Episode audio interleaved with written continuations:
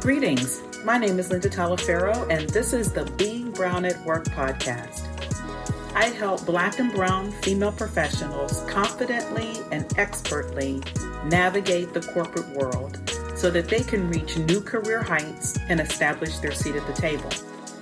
So, whether you're kicking off a new career, leaning in a new direction, or looking to climb the corporate ladder within your current job, I'm here to propel your career forward by giving you an insider's look at cultivating an executive mindset, creating leadership opportunities, establishing an executive presence, and more.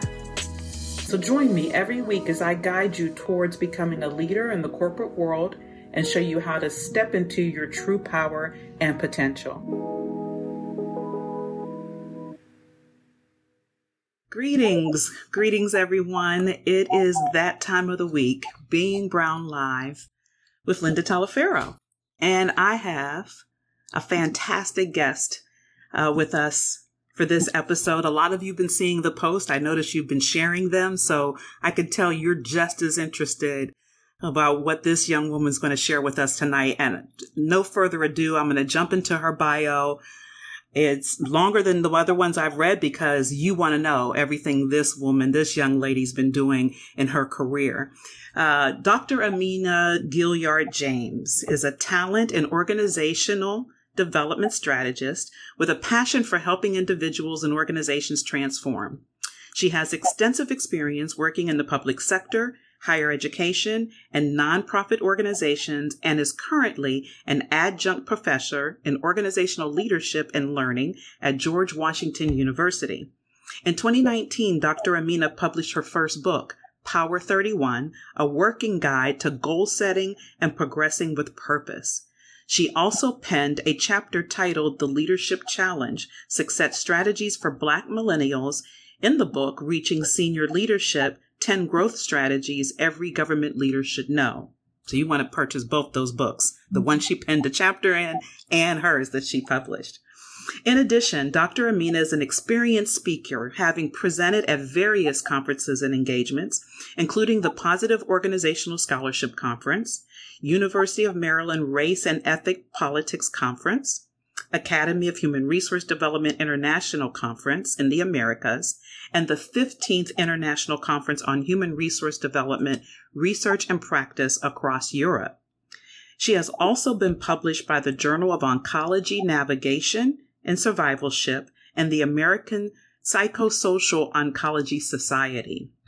Dr. Amina earned a doctorate in human and organizational learning from George Washington University. Her dissertation focused on professional identity construction of Black women government executives at the intersection of race and gender.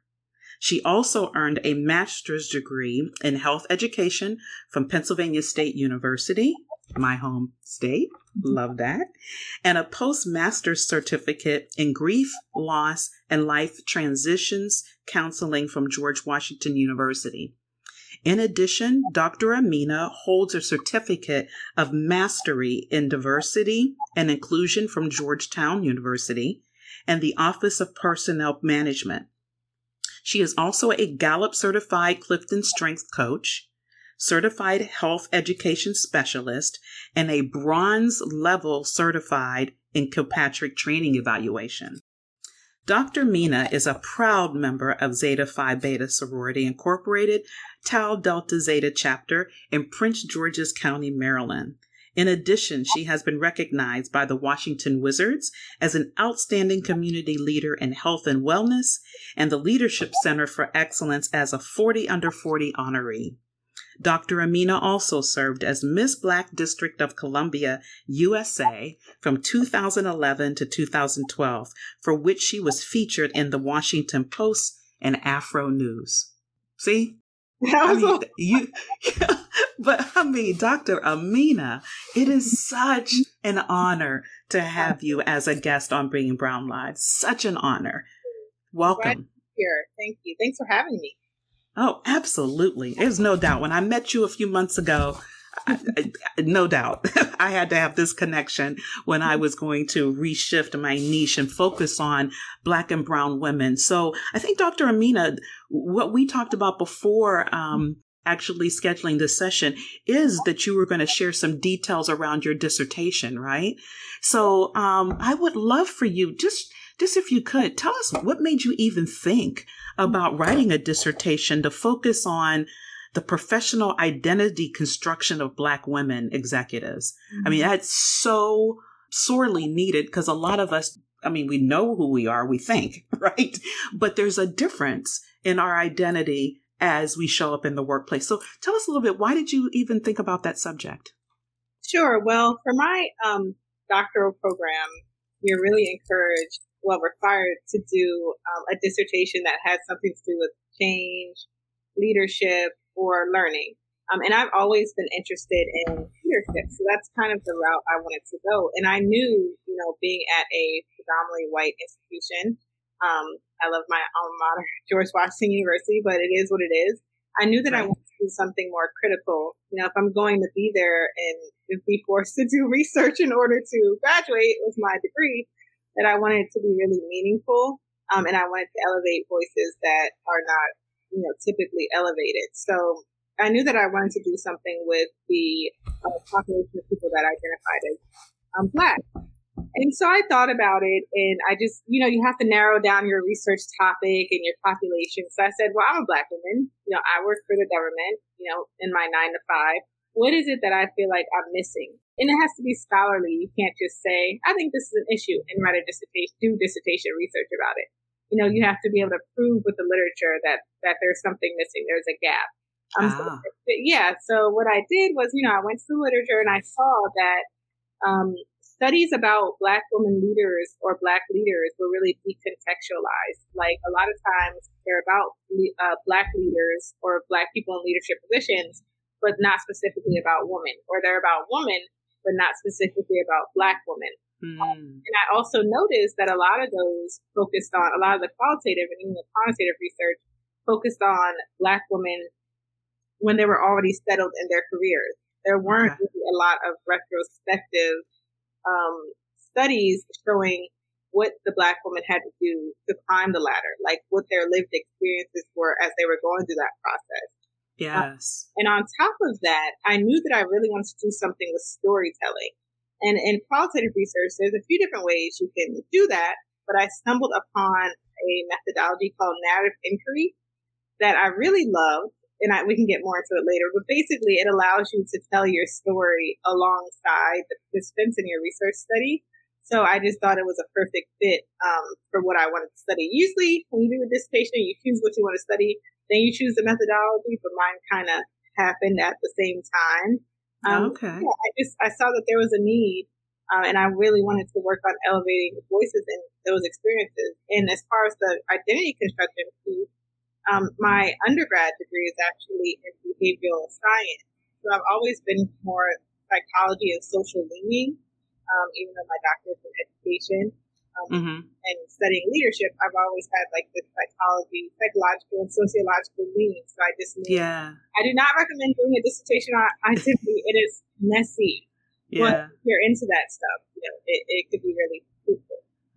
Well, you know that that is this is awesome, and and and I can't wait to to delve in. So let's just dive in because what is what I think is going to be so valuable in what you're about to share with us is the fact that you talked to these women and you got their real lived experiences. Because a lot of us read books or they might might even read uh, papers white papers whatnot. And you wonder i mean d- does anybody really know what i'm going through as a black woman executive or someone that's trying to get that seat at the table? Because what i'm reading doesn't seem to fit my experience right? So the fact that you did a study with real women and and showcasing giving them a voice to their li- their lived experiences is just so powerful. So why don't you, if you don't mind, why don't you just share what you learned uh, doing your study and your research? Um, well, I think you hit the nail on the head, Linda. That was one of the reasons I also wanted to do it to kind of not necessarily provide a roadmap, but to say to people out there who are going through similar experiences that, you know, you are seen, what you're going through is valid and understood.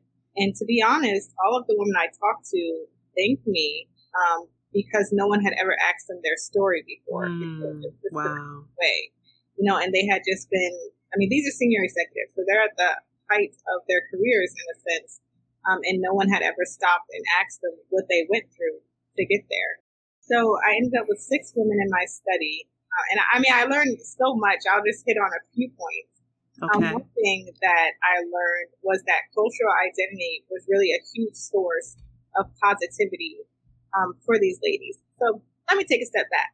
So as far as my framework for the study, I was really looking for something very specific. Um, I had I set forth a few assumptions at the beginning of my study about what Black women who have reached this executive status, maybe their psychological processes, the things they had to go through.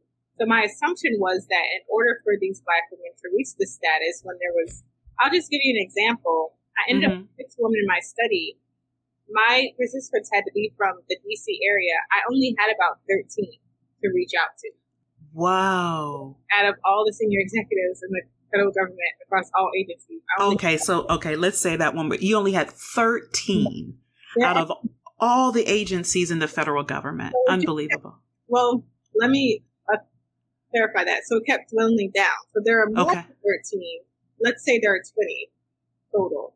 But then the number of those that were willing to put their story out there. Mm, okay. When you're in this pool and there's only, you know, a few of you, everything could be identifiable. Every aspect of your story, someone got can it. Oh, that's so that agency. Yeah, I so got it. Okay. I got down to 13, and out of the 13 people that I had contact with, only about half of those we're like, yeah, let's. We're willing. Let's talk about it. Okay. Yeah, but okay. still, it's a very small number. So like, it's very hard to keep it a secret, like who it is. Sure. Those sure. who enrolled in the study really had to be like, you know what, forget it. If people find out, you know, it's me, fine. Um, but so I did that, and as far as the framework, I was looking specifically to see what helped these women reframe challenges that they had to go through And you know, I used the research to really set up my assumption that they had to reframe negative challenges into positives. And so I used um, a positive professional identity framework and had pathways to kind of explain different ways that a person could construct a positive professional identity. Okay. That like, you know, it has to be for a dissertation, it has to be rigorous research. So I looked at sure. four specific pathways to do this. Now, the framework I used um, it states in its research that, excuse me, it does not take into account or into account like cultural differences and stuff. So I had to account for that as well. So I was specifically looking for the positive content in these women's stories and constructing their identity. And what happens, Linda, is when you take a participant, when you take, when I was taking the woman on their journey from, you know, let's start from the beginning when you first started your career or even when you were in school uh-huh. career up until where they are now, what you're actually doing is reconstructing your identity and your experiences in real time. So yeah. the stories that they were sharing, I was able to take those transcripts and those that information and analyze it and pick out the positive content. Like, oh, you know, um, Tracy encountered this, and this is how she responded. That process was part of her professional professional identity construction. Sure. Okay. Looping back, um, what I found across the narratives of the six women was that their cultural identity as Black women played a large role and a, a huge source of positivity um, for their professional identity. Mm-hmm. In what way? You know, I mean, that's that's curious to me because some people would say that the fact that we are Black women trying to make this corporate ladder climb that it's a negative because of the double gender and race uh, sism, gen, you know, sexism, racism we have to deal with. So we've got that double whammy against us. So how could my culture identity as a black woman be a positive? So if you could help me understand that, that's that's so very interesting. Identity gets very messy. so you have your salient identity, um, how you look, you know, your yes. complexion, your skin color, whether you seem to be, a, you know, male aligning or female aligning. And this is how okay. the social world perceives you. Ah. But then you have your non-salient social identity, things like your cultural identity, your religious identity, you know, mm. other things that maybe people can't see. If you're a member of, let's say, the LGBTQI plus community, you have those identities. And whether your identity is non-salient, meaning people can't see it on the surface, or salient, people can see it on the surface, both types of identities can provide you sources of information or sources of a way that you enact them. Okay. So for these women, their cultural identity, which is you can look at it as being internal, something okay. that you can't really see. Gotcha. This, this, is the part that helped them. So of course, you get the double whammy from like discrimination, other barriers, sure. because of the intersection of your, like I said, the double, um, double marginalized identity. Right. You have the cultural identity. So, for example, um, things like things that were brought up in the research, like you know, being taught that you had to be ten times better than everyone else, actually played in some of the women's favor. Um, having the connection to uh, slavery uh, and how the, our ancestors overcame being enslaved people played to um, or added positivity in the process of some of the mm. wow identity construction. Being taught from an early age to speak up, or having roots or ties to the civil rights movement, or parents with ties to the civil rights movement things that are uniquely African American, um, those also were a source of positivity in their professional identity Ah. Yeah. So ah, ha, ha. Right. That's powerful. So that is powerful. Yeah. Yes. We have, the social world that perceives us how they think, you know, how they think we identify. And then we have our other identities that they can't really perceive because they don't, you know, they don't have that information about us. They can't you can't look at me and tell whether I'm a Christian or a Muslim right. or Jewish. So it's the same, but you better believe that my religion and my faith plays a large part into how I display, you know, how I present myself. So it's the same idea. Yes, it's because things that I meant on words, making sure that they strengthen their unique persona their brand. And part of who we are, our brand, is exactly what you're talking about. It's those things that people don't see you know what is your morals your integrity? What do you stand for? What do you live by? What's important to you? What's you know why do you speak truth power what is or, what are the lines that people can cross?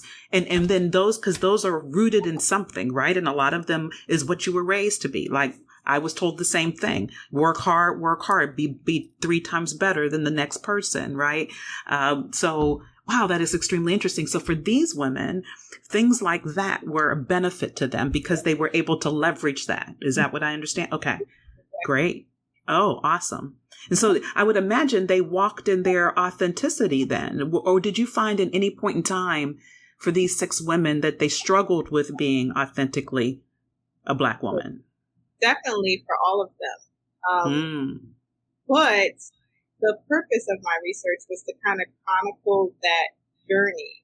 So while they may have struggled with it at first, all of them, by the time they got to, you know, the point of being executive, kind of had an epiphany moment, if you will, and just like, you know what, I'm here now. I'm just going to be who I am. So that was also ah. that they kind of felt like they had to wait in most cases um, to really be that authentic person.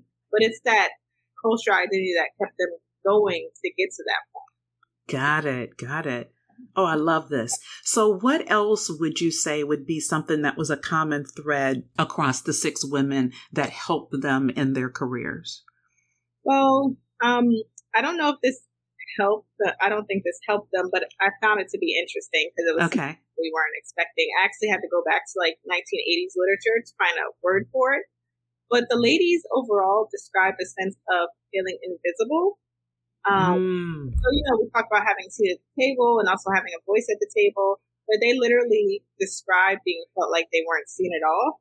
And um, I found out through my research that this is called intersectional invisibility. Mm. That's a term for when you have dual marginalized identities. And yes. You're not seen. And this was really important to my research because the way I framed my study was that the black, the black and the woman identities were inseparable um, that being a black woman is a unique social location is what they call it on like the axis of identities. Um, so it's really important for me to be able to put a name to that um, because mm-hmm. we're talking about, you know, just your experiences as a black person or just your experiences as a woman. We're talking about both at the same time. Um, so I think for them also learning that there was a unknown to what they had felt um, over the course of their careers really kind of gave them a new sense of empowerment. Yes. One of the participants actually called me and told me, you know, I was doing a follow up interview and she was like, you know, I've decided to tell my story at a keynote address I'm giving at a university. She's like, it'll be the first time I publicly talk about my struggles and my story of getting to where I am as a senior executive. So I yeah. think really, really powerful um, for them. Oh wow. Wow, that's I mean that's powerful. For for her to feel like she had that sense of yeah, you used it empowerment and probably liberation, I would imagine as well. It was quite liberating for them. Uh, for her and maybe some of the others as well. So, you know, when, when, when you talk about invisibility, not being seen, I mean, that's prevalent. I hear that a lot. Mm-hmm. Um, and, you know, and then, you know, we talk about people's building their self confidence, being able to use their voice, find their voice first of all, and then use it to advocate for themselves. Did these women share any of that experience mm-hmm. with you? So, a few of the women actually spoke of um, becoming mentors. Um, they spoke of using their power and influence to hire more people of color under them, especially women. Um, okay. They spoke of finding their way as far as being able to speak up for themselves when certain microaggressions occurred, mm-hmm. what are called marginalizing interact. Like they're like microaggressions, but other things you know that people could say. Uh, one woman, Shay, these aren't their real names. Sure, sure. Um, he talked about an experience where he was new on a, on the job and she had a presentation in a meeting. She went to the room and it was, you know, no one was there. Turns out everyone got the email. She was only black person on the team. Turns out everyone got the email um, that would notify them that the room was changed except for her. And it's just, oh. those, yeah, it's just in those interactions where we really have to like stop and think like, is this because I'm black or is this because I'm black? or, you know, and so right. those things kept occurring, um, those microaggressions and marginalizing interactions that it might be, but you're not sure and you can't complain to HR really because you really don't have any. So it's those things that really um, that we kept seeing time and time again. But it was beautiful to see how over time the woman used these experiences to help others and to also mm. in their career. You know, they weren't held back by them, and it, you know, it it really was bittersweet because we yeah. all talked about how. Uh, you know, these things that we have to go through. A lot of women, a lot of, you know, black people, um, maybe wouldn't have continued having to deal with. That's true. Maybe they would have left the government, or maybe they would have been like, you know, or left the organization. We actually had, actually, I think all of the women did a fair amount of moving around because they had to find an organization that would actually give them an executive position. One woman actually had to leave wow. the position that she went through the candidate development program at because they wouldn't even interview her for an actual position. And so she left the organization um, and then she came, they actually called her years later to come back and run the organization. So, isn't it works? That is how it works, is it not? That is how it works. I'm glad you brought that up because that was actually going to be, as we get closer here to wrapping up this session, that was going to be something that I was going to ask you. Did you find any of those six women that, you know, just made these pretty much took a stand for themselves and mm-hmm. left a toxic environment because of the fact that they didn't see the growth opportunity for themselves or they were not in the right um, atmosphere or culture to support their growth. And, and you just, you just said that sounds like all of them did basically. Yeah. So. Well, another one of my participants actually um, retired in the middle of the study. And so it was wow. like sad that she had reached the pinnacle of her career, but you know, she just couldn't she couldn't deal with some of the things that were happening, and she was pretty sure it was because she was a black woman. Um, she was just kind of being put in a box and in a corner. So she was just, yeah. you know, I'm over it. She retired. So, yeah, wow. it, it happened in some shape or form. I would say in at least four out of the six. Wow. And I will tell you, I did a panel at the Women of Color conference here a couple years ago uh, in Detroit. And actually, two of the women on the panel with me, it was just three of us, were in the government. And some of the examples that they shared of the, what they were dealing with really resonated sound very similar to corporate america but the difference at least at least what i garnered from them and probably from these women is too you know the government does their own thing they you know they don't necessarily react to society and what's happening like you know 2020 and what happened in 2020 with George Floyd and everything else. And you see corporate America now making these you know changes and statements and hiring you know chief diversity inclusion officers and all these different policies that they're that they're putting into place. And some are really you know making impactful change in their cultures. But I I noticed that the government doesn't necessarily you know, do that. You know, they don't, they don't seem to let, to allow society, uh, to, ch- to push them. Now, we can probably, and, and I don't want this to make a political conversation. We probably say, well, no, maybe not, Linda, because look at, you know, how things happened, you know, with some of the movements that the young people were driven. But from a corporate perspective or from a career perspective, I should say, at least those women gave me the impression, although they've experienced some of the same things I have, it seemed to be status quo and it didn't seem like it was going to change, uh, change much. Now they were in the military side of the government. Yeah, Let me qualify that. Yes, yes, yes, yes. Very, very different. So I wanted to ask you as we're, we're going to be about five more minutes here, uh, before our session ends did these women give you, because a lot of them had already reached their seat at the table, they had tenure and time in that environment. Did they share with you in their stories that they actually, when they were mentoring people, seeing a shift, that the landscape was changing and things that they may have experienced were reshaped? So, um, my research was completed in 20, the beginning of 2018. I can't say that, ah, okay. that they did. I mean, it was a few years ago before you know this widespread yeah reinvigoration of social justice movement. Um, but I, I can't really say that they mentioned that they felt things were changing. Um, I think what they did feel was that they had a responsibility to help change things.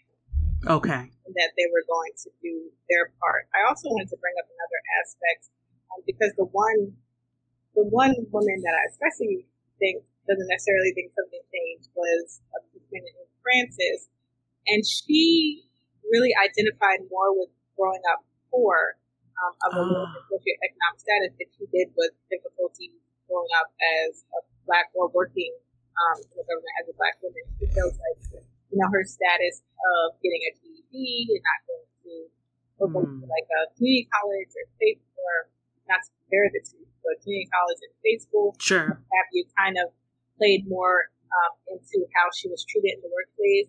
You know, her vernacular. Um, you know, not, mm. not going to an Ivy, Ivy League college. So that was just really important to me, and I wanted to mention it because you know, as Black women, we're not all the same. We have some different identities yes. that define us and that we kind of hold on to and that we can display. So I just really, I gained a lot from her. And I think she especially felt like she had a mission because she saw that that aspect especially didn't change. Like for Black and um, other people of color who don't necessarily have the pedigree you would expect in that position. Yeah. It was a sport trying to climb the ladder to a position like that. It was especially hard. Wow. I'm glad you brought that up because that's extremely important uh, for women to understand their identity and how uh, it may be difficult, but it can be reshaped. Mm-hmm. And it still, and because she made it to the seat at the table, right? Now it probably had some extra challenges and nuances around the journey for sure, but it was attainable, it was possible, and it happened for her. And, and I hope she is one of the ones that's mentoring other people to let them know what's possible. Um, Oh yeah, I, am so I'm glad to hear that she is because you're right. All of us are not the same. All of us are not going to go to Ivy League schools. We may not even make it to a um, a well known four year you know college. We may have to go to to your point community or junior first, and then to the next.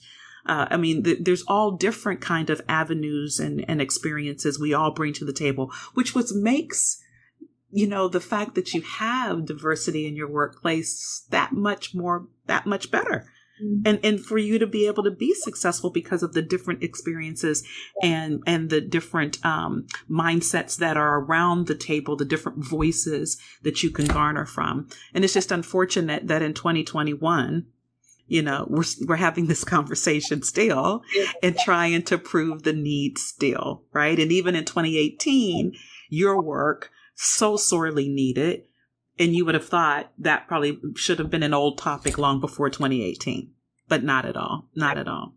Not at all.